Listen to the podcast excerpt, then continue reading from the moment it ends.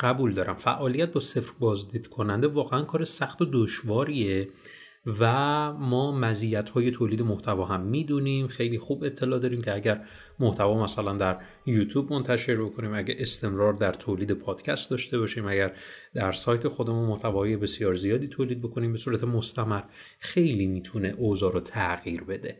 ولی فعالیت با صفر بازدید کننده حتما یه مزیت هایی داره که اینجا می‌خوایم راجبش صحبت بکنیم. ولی این رو ما یعنی قلم نمی‌گیریم و نمیپوشونیم که مثلا ای چقدر خوب مثلا با صفر بازدید کننده شما ما می‌خوایم مثلا محتوامون رو آغاز بکنیم.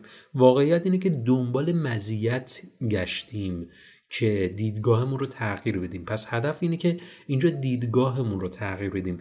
نه اینکه مقایسه کنیم و بگیم که آره مزیت های صفر بازدید کننده خیلی بالاتر از کاریه که شما در سر دارید. پس بیا کارتو استارت بزن. نه همچین چیزی نیست. می‌دونین کار دشواریه پس پذیرفتیم این مسئله رو. نمی‌خوایم من مقایسه بکنیم ولی می‌خوایم دیدگاهمون رو تغییر بدیم که به استمرار تولید محتوامون کمک بکنیم با همین پیشفرض میریم سراغ این پادکست.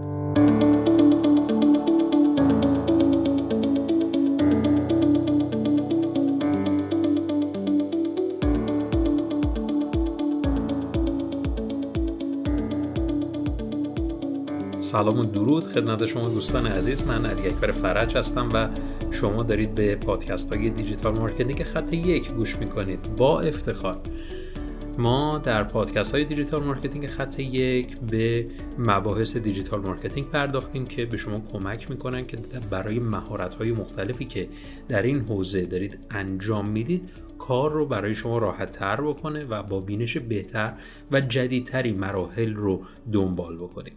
خب الان ما منظور ما از نتیجه می‌خوایم بهتون بگم که چیه که چون که ما در نهایت تولید محتوا که می‌خوایم نتیجه ملموسی حالا نمایان بشه و ببینیم منظور ما اینه که می‌خوایم بگیم که اصلا نتیجه اهمیت نداره. واقعیت نتیجه نتیجه تولید محتوا نباید اهمیتی داشته باشه. در مخصوصا در شروع که مثلا من الان می‌خوام محتوام رو استارت بزنم و دغدغم اینه که خب الان باید یه هزار نفر ببینن دیگه دو هزار نفر ببینن سه هزار نفر ببینن که من لذت ببرم و یه آیدی هم برای من داشته باشه از این بابت. خب نه اصلا منظور من این نیست. من نمی‌خوام هدف بذارم برای تولید محتوا. کاری که ما انجام میدیم در ابتدا تلاش می‌کنیم به استمرار تولید محتوا برسیم. و اینجا من می‌خوام بگم یه سوال و پاسخ خودم که ما از کی باید تعداد بازدید برامون مهم باشه؟ این سوال خیلی مهمه. ما از اون موقعی باید تعداد بازدید برامون مهم باشه که اون تعداد یک تعداد بالایی باشه که با تغییر محتوایی که داریم اون نتیجه تغییر کنه. فرض کنید شما فقط پنجاه بازدید برای وبسایتتون دارید.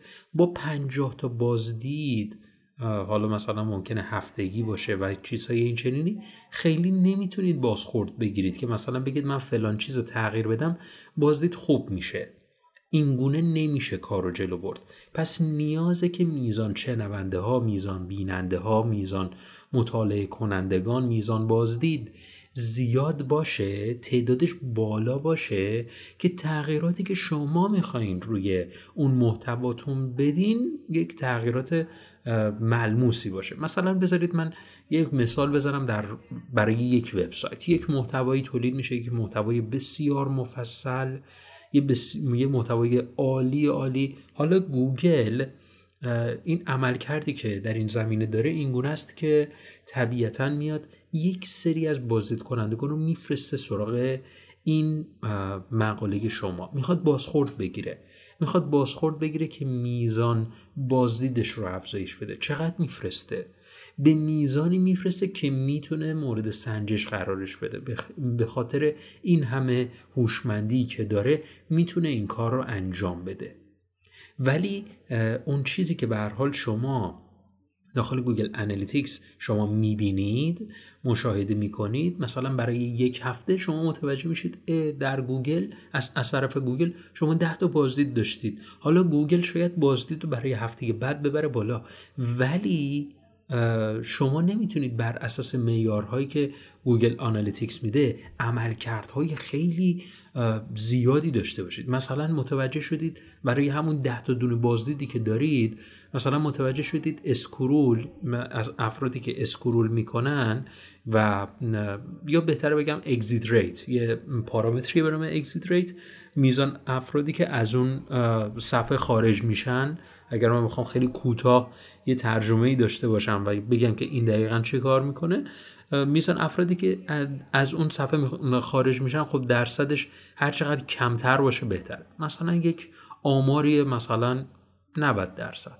خب شما تصمیم می‌گیرید این رو بیاریش پایین. برای همون ده تا دونه بازدیدی که دارید چه اقدام هایی مثلا می‌خوای بذاری را برای این مسئله؟ میای مثلا پاپ آپ می‌ذاری میای صفحت رو بهینه می‌کنیم و موارد این چنینی نمیگم تاثیر نداره.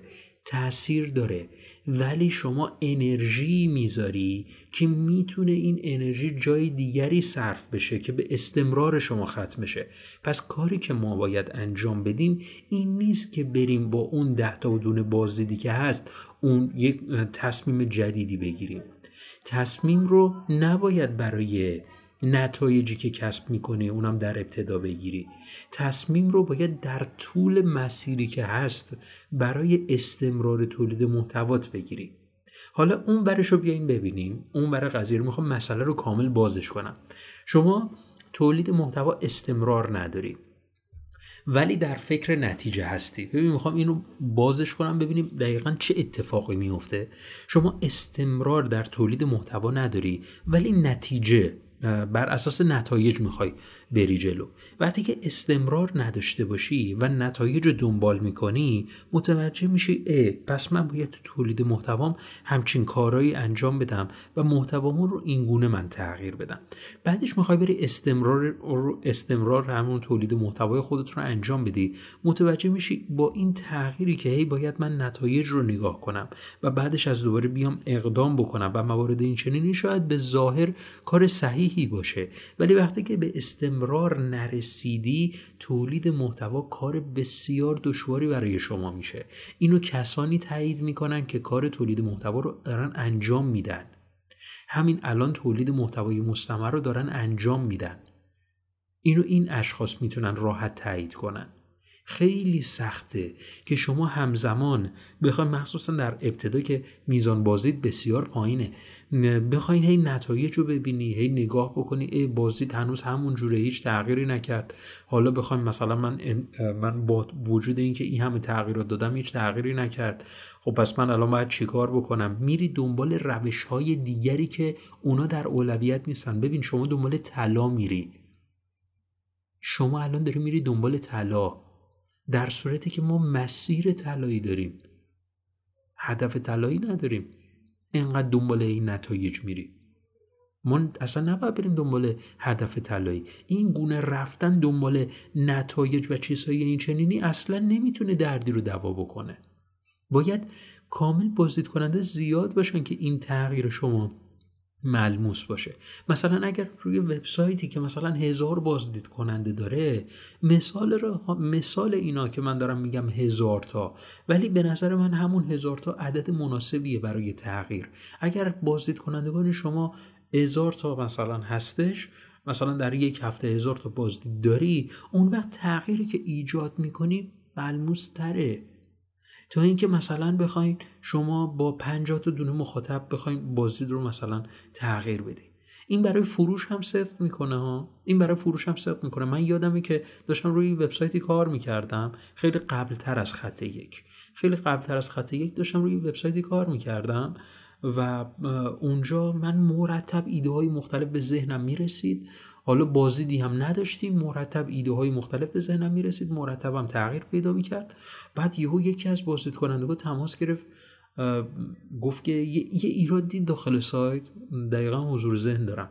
یه ایراد داخل سایت دید و به من گزارش داد. خب همون موقع من دست به کار شدم. هر کاری که داشتم انجام می‌دادم و گذاشتم کنار شروع کردم به تغییراتی که بعد داخل این وبسایت دادم متوجه شدم نه واقعا برای برای مخاطب بین نیست. اون موقع بازخوردی که گرفتم خیلی برام جذاب بود ولی الان دارم فکرشو می‌کنم اصلا نیازی نبود به اون چیزی که اون طرف میگه اهمیت بدم. با یه بازخورد من چه عمل کردم و باید تغییر بدم؟ کارهایی که مربوط به کسب و کارهای اینترنتی میشه بالا با محتوا با بازدیدهایی که داریم و سایت و موارد این چنینی باید بازخوردهای زیادی بگیریم و از مجموع اونا نتیجه بگیریم که باید عمل کرده ما چگونه باشه. نه اینکه با یک میزان بازدید بسیار کم یک نتیجه گیری بزرگی انجام بدیم. من الان می‌خوام با فعالیت کم یه سری مزیت ها رو بهت بگم که خیلی تونست به من کمک بکنه. امیدوارم برای شما هم مفید باشه. مزیت اولش سرمایه گذاریه دوستان محتوا تولید محتوا یه سرمایه گذاریه آقای نیل پتل که یکی از واقعا دیجیتال مارکترهای بزرگ جهانه من کافی نیل پتل هم جستجو بکنی. N E I L پتل هم که مشخصه P A T L. آقای نیل پتل میاد در اولین ویدیوی یوتیوبش خودش بقیه رو آرشیو کرده تا اونجا که اطلاع دارم. قبل تر از اون رو آرشیو کرده. اولین ویدیویی که همین الان هست گفته که محتوا کی جواب میده؟ سوالش پاسخش اینه. ببین اولین ویدیوش. گفته برای من دو سال طول کشید. مطمئن باش برای کسی که خیلی خوب بلده تولید محتوا کنه دو سال طول کشیده. ببین وقتی که هم میگیم دو سال طول کشید که به چی برسه این خیلی مهمه ها. دو سال طول کشید که به چی برسه؟ دو سال طول کشید که به اولین بازدیدهایی برسه که با تغییر همراهن. نه اینکه دو سال طول کشید که به درآمد برسه نه. تو این دو سال این درآمدش رو داشت. روال این که من از محتوام بخوام درآمد کسب بکنم و موارد این چنینی داستان دیگری رو داره. ولی منظور از این که دو سال طول کشید که به من نتیجه داد نتیجه رو دارم معنا می‌کنم. نتیجه داد یعنی اینکه آره من دو سال طول کشید که مستمر تولید محتوا کنم به میزان بازدیدی رسیدم که اون بازدید باعث شد که من بازخوردهایی رو بگیرم که اصلاح کنم. و اینگونه بوده که ایشون به این صورت پاسخ گرفته. حالا داخل بسترهای مختلف داخل با روش های مختلف همگی متفاوته. آیا این به این من است که من باید دو سال صبر کنم؟ نه. شما در یک حوزه ای که خیلی محتوای خیلی کمی داره. مثلا در یوتیوب که محتوای خیلی کمی در راستای تعمیر تلفن همراه داره. مثلا شما ورود پیدا می‌کنی. یک چنل بیشتر نیست که داره این کار انجام میده. شما به محض اینکه ورود پیدا بکنی هر چی ویدیو با همون هشتگی که اون چنل گذاشته بذاری شما هم جز صدر نتایج جستجویی. ببینی به چه صورته؟ سری میارتت بالا. خب این به این معناست که من باید تو اون حوزه ورود کنم. من راجع به این مسائل صحبت نمی کنم من دارم راجع به این صحبت می کنم که با صفر بازدید کننده چه توجهی رو من می‌تونم از آن خودم بکنم که باعث بشه که من در تولید محتوا استمرار داشته باشم. راجع به موضوع من صحبت نمی کنم پس این سرمایه گذاری که من دارم راجبش صحبت می‌کنم مزیت اول که سرمایه گذاریه من سرمایه گذاری می‌کنم که در طولانی مدت به یک نتایج بسیار بالایی برسم. پس این مزیت بسیار خوب و عالیه. دومین مزیت ارتقای اطلاعات خودمون این بی نظیره دن لاک آقای دن لاک یکی از واقعا بیزینسمن های مورد علاقه منه. آقای دنلاک ویدیو جالبی داره میگه که من یه موضوعی نوشتم و تصمیم گرفتم هر آنچه که اطلاعات تو این زمینه داره من تو اون موضوع جمع آوری بکنم و بنویسم و اونو منتشرش بکنم. حالا به صورت ویدیویی این رو من منتشر بکنم. خب این کار انجام داد. بعد همون موقع تصمیم می‌گیره خب من الان می‌خوام یه پادکست تو همین موضوع بنویسم ولی با این تفاوت که اصلا از اطلاعات قبلیم که داخل ویدیو من منتشر کردم استفاده نکنم. چه اتفاقی میفته ببین چه چالشی برای خودش تعریف کرد.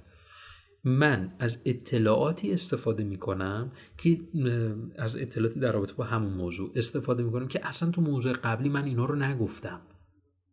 چه چالش عظیمی. این مجبور میشه چیکار رو کنه مجبور میشه بره مطالعات بیشتری انجام بده جستجوی بیشتر کتابهایی بیشتر آموزش های بیشتر.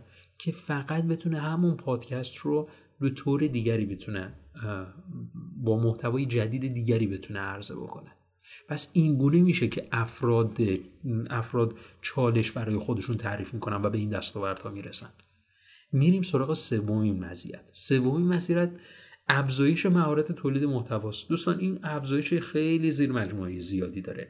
از قدرت بیان گرفته از خیلی موارد دیگری که مربوط به مهارت های ویرایش مهارت های موارد این چنینی. شاید شما مثلا فعلا فردی رو ندارید که بتونید با همکاری هم محتواهای شما رو ویرایش بکنه. خودتونید که دارید محتواهای خودتون رو ویرایش می‌کنید. پس افزایش مهارت تولید محتوا یکی از مزیت که می‌تونه به شما در طولانی مدت کمک بکنه که بتونید مهارت هایی که مربوط به بهتون کمک بکنه که ضبط محتواتون رو در کوتاهترین زمان ممکن انجام بدید. مثلا کسی که یک سمینار حضوری برگزار می‌کنه و میره بالای سن. یک ساعت و نیم صحبت می‌کنه و افراد رو میخکوب می‌کنه با شخصی که تازه محتواش رو شروع کرده. شاید یک سال مثلا گذشته و بعدش تازه می‌خواد بره بالای سن صحبت بکنه همش به اتپته میافته. بوده دیگه دیدیم. حتما افرادی رو دیدیم که حداقل ویدیوهاش رو مشاهده کردیم که افرادی که رفتن بالای سن و صحبتهایی رو داشتن خیلی نتونسته مجذوب کنه ما رو و راجع به اون مسئله صحبت بکنه. پس ما وقتی که افزایش مهارت های تولید محتوا رو میگیم فقط به این معنا فقط مهارت ویرایش و موارد این چنینی نیست. چیزهای دیگری هم هست که می‌تونه به اون کمک بکنه. ما درون این پادکست در رابطه با مزایای فعالیت با صفر بازدید کننده صحبت کردیم. اینکه ما کی باید تعداد بازدید کننده برامون مفید باشه. یعنی تعداد دیدن نتایج کی می‌تونه برای ما مفید باشه صحبت کردیم؟ و سه مزیتی رو گفتیم که می‌تونه توجه ما رو به سمت اونا جلب بکنه. باز هم میگم قرار نیست من با این سه مزیت بگم واو چه مزیت های بالایی. پس من از کار کنونیم دست بکشم برم تولید محتوا رو با صفر بازدید کننده آغاز کنم. نه اصلا خبری از این مسائل نیست. قراره که ما توجهمون رو تغییر بدیم که بتونیم به استمرار تولید محتوا برسیم. چون که ما خیلی خوب می‌دونیم مزیت های تولید محتواشه این هم جهت یادآوری بود. خوشحالم که تا اینجای پادکست همراه من بودی. اگر ما رو در این شبکه اجتماعی ما رو در این اپلیکیشن پادگیر دنبال نکردی حتما دنبال بکن در اون یوتیوب هم محتوای جداگانه دیگری دوستان قرار می‌گیره. محتوای ویدیویی که می‌تونه ارتباط من رو با شما نزدیکتر بکنه جور دیگری انجام بده و امیدوارم اونجا هم به دیدن ویدیوهای ما بپردازی. تا پادکست بعد فعلا خدا نگهدار.